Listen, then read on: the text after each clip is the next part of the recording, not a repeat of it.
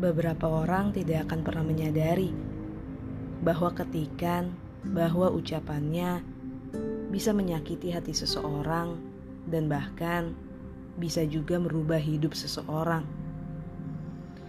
Rasa sakit itu bukan hanya berasal dari patah hati saja, tapi rasa sakit bisa terjadi juga karena ucapan, karena ketikan yang kita terima, atau mungkin kita lakukan terhadap seseorang. Bukan berarti nih orang-orang yang selalu diam ketika mendengar ucapan atau membaca ketikan yang menyakitkan, mereka menerima hal tersebut. Bisa jadi mereka diam karena mereka juga tahu untuk apa membalas orang-orang yang hanya bisa menyakiti perasaan seseorang tanpa tahu apa yang sebenarnya dilalui oleh orang-orang itu. Jujur saja, semakin hari di setiap kali saya sedang berselancar di media sosial untuk menghilangkan penat, pasti ada saja satu dua komentar di salah satu akun seseorang yang komentar itu tuh jauh dari sebuah kritik, saran, bahkan opini sekalipun. Komentar itu lebih ke arah mengutuk, ngatain, atau bahkan memaki akun orang tersebut. Yang padahal nih, dia yang nulis komentar itu juga nggak kenal secara pribadi dari pemilik akun yang dia komentarin itu. Miris, tapi percaya atau tidak, justru semakin hari, semakin ke sini, banyak orang yang tega melakukan hal itu. Mau nggak kenal, mau mau kenal sekalipun, mereka dengan berani merangkai kalimat yang akhirnya mereka ketik dengan kedua jempol mereka, lalu mereka kirim dan ditunjukkan oleh seseorang atau akun yang sama sekali mereka nggak mengenalnya secara pribadi atau mereka kenal secara pribadi sekalipun.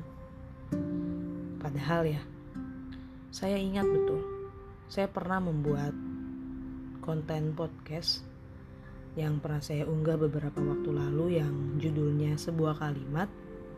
Di situ saya pernah bilang dengan sangat jelas bahwa kalimat yang kita ucapkan itu bisa saja nanti menyakiti seseorang dan bahkan bisa membunuh orang tersebut. Apalagi zaman sekarang makin ke sini orang beranggapan kalimat yang mereka ucapkan atau kalimat yang mereka ketik di komentar dan ditujukan oleh beberapa akun yang mereka kenal atau enggak mereka kenal itu menurut mereka adalah sebuah opini, sebuah kritik, sebuah saran yang kalau misalnya dibaca pakai akal sehat sekalipun sama sekali ketikannya itu, perkataannya itu, ucapannya itu sama sekali jauh dari kritikan, jauh dari sebuah saran atau bahkan jauh dari opini sekalipun. Karena kenyataannya kritik, saran, dan opini itu sama sekali gak mungkin bikin seseorang itu ngerasa sakit hati. Yang padahal kalau mereka juga sadar apa yang mereka lakukan itu bisa saja membuat bom waktu yang ada di dalam diri seseorang itu sewaktu-waktu akan meledak dan dan di saat meledak di saat bom waktu itu meledak di dalam diri seseorang yang mereka selalu apa katain atau selalu mereka kritik dalam konotasi negatif, mereka sama sekali nggak akan bertanggung jawab dengan bom, bom waktu yang meledak di dalam diri orang itu. Ya, tapi mau gimana? Mau bilang seperti ini pun di podcast ini pun, saya juga nggak yakin banyak orang yang tersadar akan hal itu. Ya mungkin saja satu atau dua orang yang saat ini mendengar podcast saya pada malam hari ini pernah melakukan hal itu. Tapi semoga saja ya, gak ada orang-orang yang pernah melakukan apa namanya uh, perkataan buruk di internet terhadap seseorang ataupun perkataan buruk di dunia nyata sekalipun terhadap seseorang baik itu mengenalnya ataupun gak kenal sekalipun karena karena percaya atau tidak menyakiti seseorang meski kita nih ada alasannya kita nggak suka sama orang itu sama sekali nggak akan memberikan perasaan puas. Beneran deh.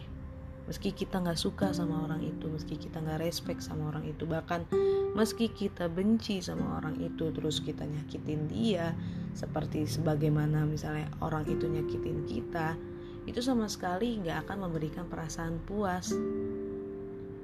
Karena ya ya untuk apa yang tadi sebelumnya saya bilang? Bukannya perasaan puas yang dirasakan justru